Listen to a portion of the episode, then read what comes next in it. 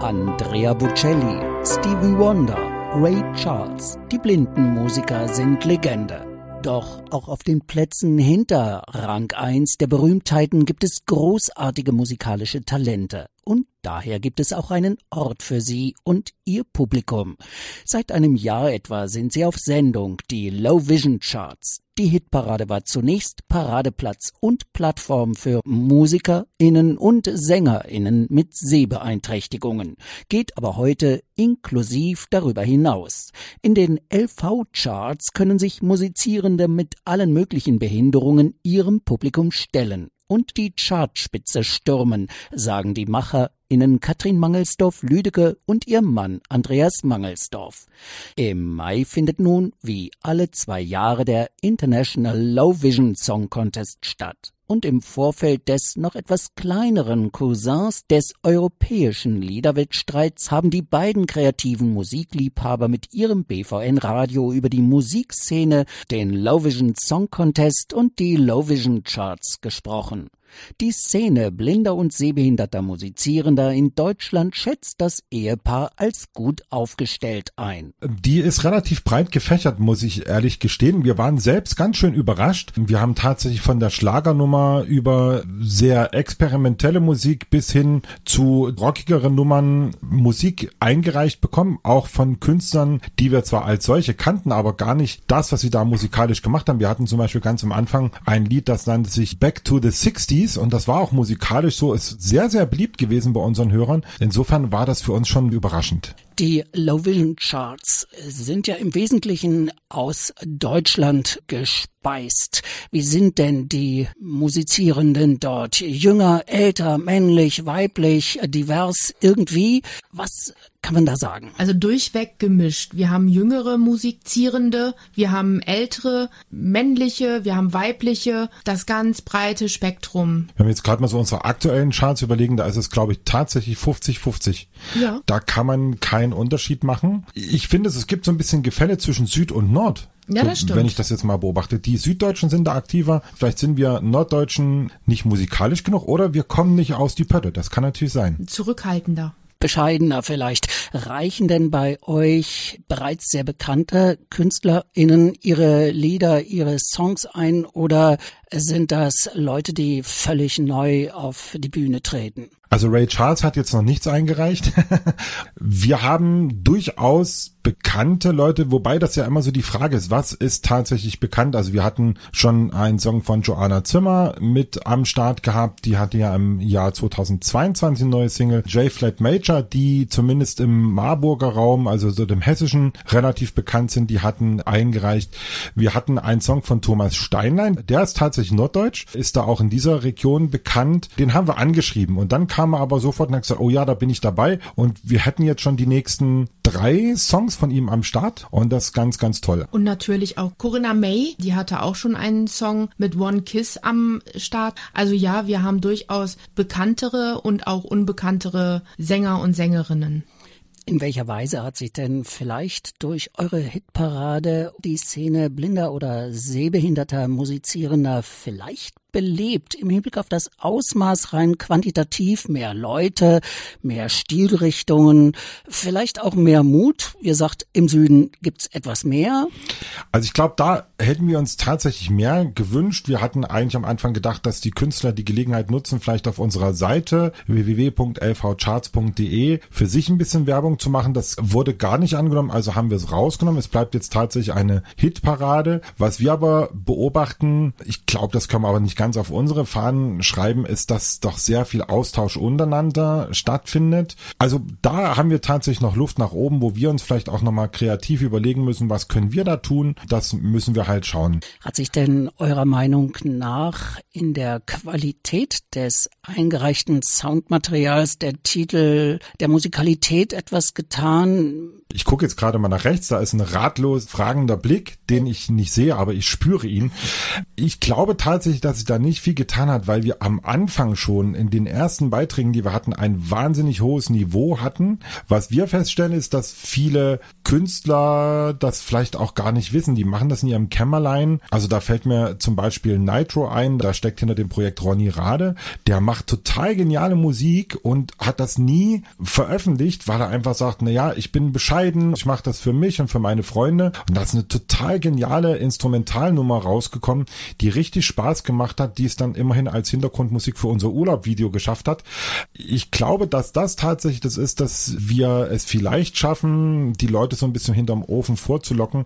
Wir haben in der Produktionsweise Ausreißer nach oben und natürlich auch Ausreißer, wo wir sagen, Kinders, das schärft man noch mal ein bisschen nach und dann können wir es vielleicht spielen. Also wir haben zum Beispiel einen Beitrag, der war sehr, sehr interessant. Das war ein ganz anderer Beitrag. Der war aber, ich sag mal, nicht so sauber gespielt bzw. produziert. Da haben wir gesagt, Mensch, guck mal, ob ihr das vielleicht noch ein bisschen nachschärfen könnt und dann würden wir es sehr, sehr gern vorstellen. Also wir sortieren dann die, schlecht produzierten Sachen dann schon aus und sagen, guck mal, könnt ihr das vielleicht noch ein bisschen besser wir wollen keinen irgendwie bloßstellen, dann sollen sie lieber zu Deutschland sucht den Superstar gehen. Die können das besser als wir. Ich nehme mal aus den Worten, dass ihr auch böses Wort irgendeine Form von Bonus aufgrund einer Behinderung oder einer Einschränkung generell ablehnt. Ihr seid sicherlich darauf aus, dass absolute Qualität ihren Weg findet. Gelingt es denn durch die Hitparade, durch die Low Vision Charts auch mehr KünstlerInnen über die Szene der blinden und sehbehinderten Menschen bekannt zu werden? Also vielleicht haben die Low Vision Charts damit möglicherweise eine Art Sprungbrettfunktion oder ist das zu hoch gegriffen? Treffen. Sprungbrettfunktion hätten wir gern. Also ich glaube schon, dass sich das insofern verändert, weil wir sicherlich nicht für Live-Auftritte, aber was wir auf jeden Fall schaffen, dass wir die Songs ins Radio bringen, ne, Katrin? Genau, also wir haben es jetzt geschafft, dass die Titel bei ohrfunk.de im laufenden Programm sein können. Da können sich alle Moderatoren die Titel da selber runterladen und wir werden immer breiter gefächert. Wir kommen zu immer mehr Radiosendern. Also ganz, ganz viele Songs aus den Low Vision Charts, die laufen beim Ohrfunk im äh, Tagesprogramm, die laufen bei MFC. MFC Radio. Das ist schon das, was wir auch sehr, sehr gern wollen. Und um nochmal auf diesen Behindertenbonus zu kommen, den gibt es natürlich nicht, aber was wir halt einfach sagen, wir wollen halt gern, dass die Menschen, die Songs einreichen, am Ende gut bei wegkommen. Und Qualität ist ja auch immer so ein bisschen unterschiedlich. Also beste Beispiel sind Fanny und Anja. Das war ein Song, der bei uns in den Low Vision Charts mega gut lief. Das, glaube ich, war der beste Song mhm, bisher, ne? Ja. wenn man das vergleicht. Und das war gar nicht so super ausproduziert, aber es hatte einfach Flair. Und ja, im Studio hätte man das anders hergestellt, aber das hat es gar nicht gebraucht. Da war einfach der Titel, der Gesang Gesang und die Instrumente, die haben das alles transportiert und das würde man aus Qualitätsgründen sagen, vielleicht nicht so perfekt, aber das Lied hat es einfach rausgerissen. Was sind denn die größten Herausforderungen aus eurer Sicht, mit denen blinde und sehbehinderte Musiker und SängerInnen in der Musikindustrie und natürlich auch beim Vermarkten konfrontiert sind? Ich glaube, einer der großen Herausforderungen ist das Auftreten. Also für uns blinde Sehbehinderte ist halt immer das Problem, das Tanzen, ne, das kann man können. Gerade Joanna Zimmer ist ja da durchaus ein Beispiel, aber es fordert eben halt doch nochmal eine andere Konzentration den Künstlern ab. Insofern glaube ich, ist das ein großes Manko, was wir haben, dass das eben trainiert werden muss. Das muss richtig einstudiert werden und das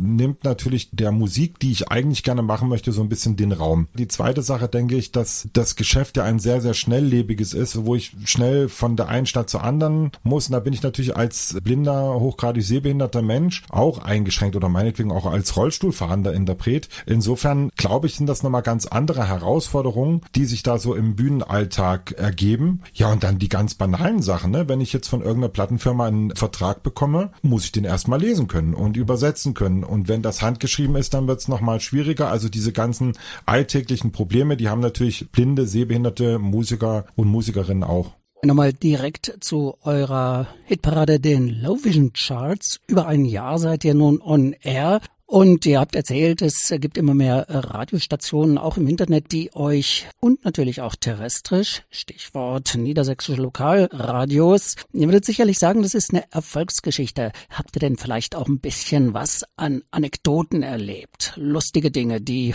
euch, ich sag mal, in Rippen stoßen, lächeln, ein Lachen abnötigen? Ja, oder? Na, hau raus. also in der zweiten Sendung war es, glaube ich wir produzieren ja immer vor, das ist auch gut so.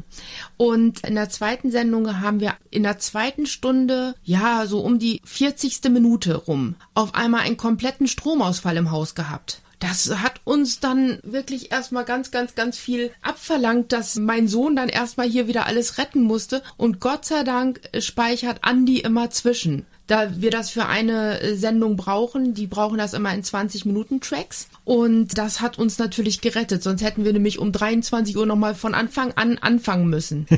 Aber ansonsten haben wir, glaube ich, immer sehr, sehr viel Spaß bei den Sendungen. Das ist uns auch ganz wichtig, weil sonst können wir es nicht nach außen transportieren. Insofern sitzen wir manchmal hier und lachen dann drin. Also wir hatten auch zum Beispiel schon mal eine Sendung gehabt, da wollte ich was rausgeschnitten haben. Das war aber dann dummerweise in der Sendung noch drin. Und lustig war auch in der letzten Sendung, die wir hatten, da habe ich den verkehrten Schnelldurchlauf eingespielt. Ja. Andi erzählt auch jedes Mal in jeder Sendung eigentlich, dass unsere Sendung wöchentlich kommt und nicht nur monatlich. Das kriegt er irgendwie nicht hin. Es ist immer wieder sehr spannend. Ja, also da gibt's eine ganze Menge Anekdötchen. Übrigens, der falsche Schnelldurchlauf, das ist ganz, ganz schnell angekommen. Also die Leute haben direkt mhm. uns hier auf den AB gesprochen oder die Leute, die uns besser kennen per WhatsApp. Also ich glaube, wir hatten zehn Hörer, die sich am Ende gemeldet haben, gesagt, das ist doch der falsche Schnelldurchlauf. Aber wir haben es auch innerhalb von 20 Minuten geändert. Also daher waren wir da recht gut. Kommen wir mal zum International Low Vision Song Contest. Der findet im Mai statt. Vier Kontinente sind dabei. 24 Länder schicken Kandidaten und Kandidatinnen. Aus Deutschland hatten sich 17 für den Vorentscheid gemeldet. Welche Chancen hat denn eurer Meinung nach der Siegtitel aus dem Vorentscheid aus Deutschland im Grande Finale? Vielleicht hast du es letztes Jahr ja gehört. Ich fand das schon sehr speziell. Ich glaube, das ist ähnlich wie beim großen Bruder, dem Eurovision Song Contest da kann man immer nicht genau sagen, was kommt eigentlich gut an. Ne? Ist es eher die rockige Nummer mit den düsteren Gestalten? Im letzten Jahr waren daher auch ganz interessante Sachen dabei. Ist es eher die liebevoll zärtliche Ballade, die da gesungen wird? Oder ist es eher eine Abtanznummer? Das weiß man immer nicht. Insofern ist es sehr, sehr spannend, was da in diesem Jahr eigentlich so der Trend ist. Es ist aber auch schon mega spannend, wenn man schaut, was es im Vorentscheid gibt. Übrigens sieben Kandidaten sind dabei im Vorentscheid, die wir aus den Low Vision Charts kennen. Nur mal so anbei bemerkt.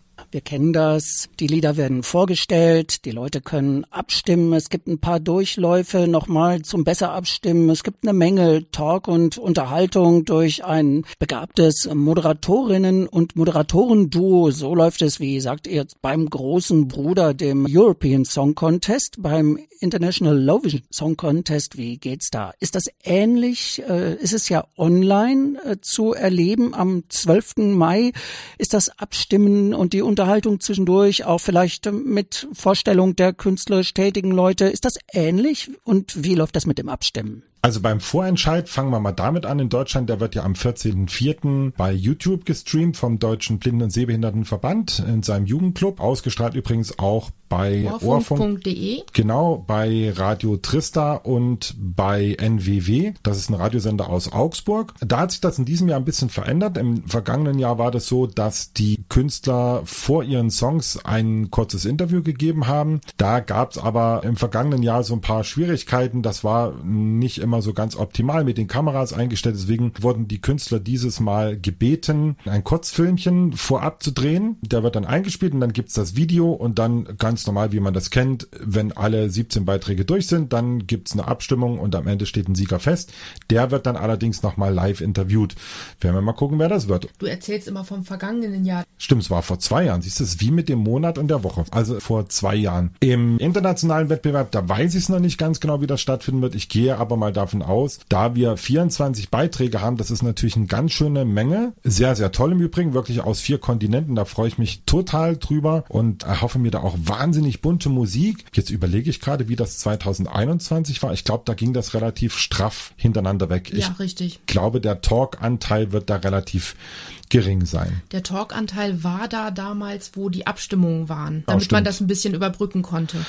Und kleine Besonderheit, was ich total toll finde, wir haben das schon 2021 gemacht und auch im Jahr 2023 wird ja die Sendung am 12. Mai in englischer Sprache ausgestrahlt und der Ohrfunk wird eine Simultanübersetzung in Deutsch haben. Das heißt, wer des Englisch nicht ganz so gut mächtig ist und auf das Bildmaterial verzichten kann, der sollte unbedingt, und so viel Werbung sei mir erlaubt, ab 19 Uhr den Ohrfunk einschalten und dann kann er nämlich die Sendung in Deutsch verfolgen. Ja, dann will ich nochmal den Blick über den 12. Mai hinauswerfen. Was erwartet ihr von dem European Low Vision Song Contest in diesem Jahr? Vielleicht im Hinblick auf die öffentliche Wahrnehmung blinder und oder sehbehinderter KünstlerInnen die Reputation für die Szene und vielleicht auch so ein kleines bisschen rückstrahlend auf eure Hitparade. Wir sind ja am 12. Mai in Hannover dabei. Da findet ja vom DBSV, Deutschen Blinden- und Sehbehindertenverband, der Verwaltungsrat statt. Und da werden wir immer auch beim Ohrfunk dazugeschaltet mit Interviews. Wir werden für die Low Vision Charts sicherlich ganz, ganz viele Songs auch bei YouTube entdecken. Viele Künstler sind ja dort und werden die dann vermutlich auch bei uns in die Sendung mit reinbringen können. Und was wir uns halt einfach auch versprechen, ist, dass wir Kontakt zu den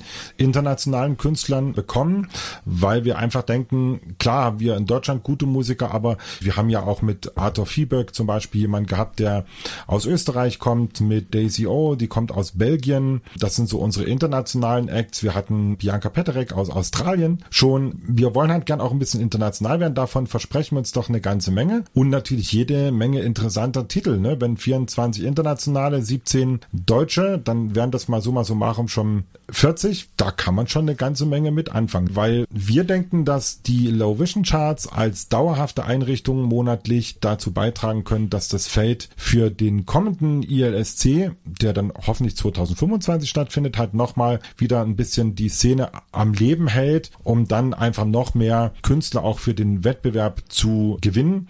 Wir müssen mal schauen. Ich weiß gar nicht, wie wir sich insgesamt beworben haben für den Vorentscheid hier in Deutschland. Ich glaube, es waren wieder mehr als die 17. Da wurde schon aussortiert. Und wenn wir es irgendwann mal so schaffen, dass wir vielleicht noch ein Halbfinale machen müssen in Deutschland, um dann die 17 Finalisten und dann unseren Beitrag, dann hätten wir doch ganz, ganz viel erreicht.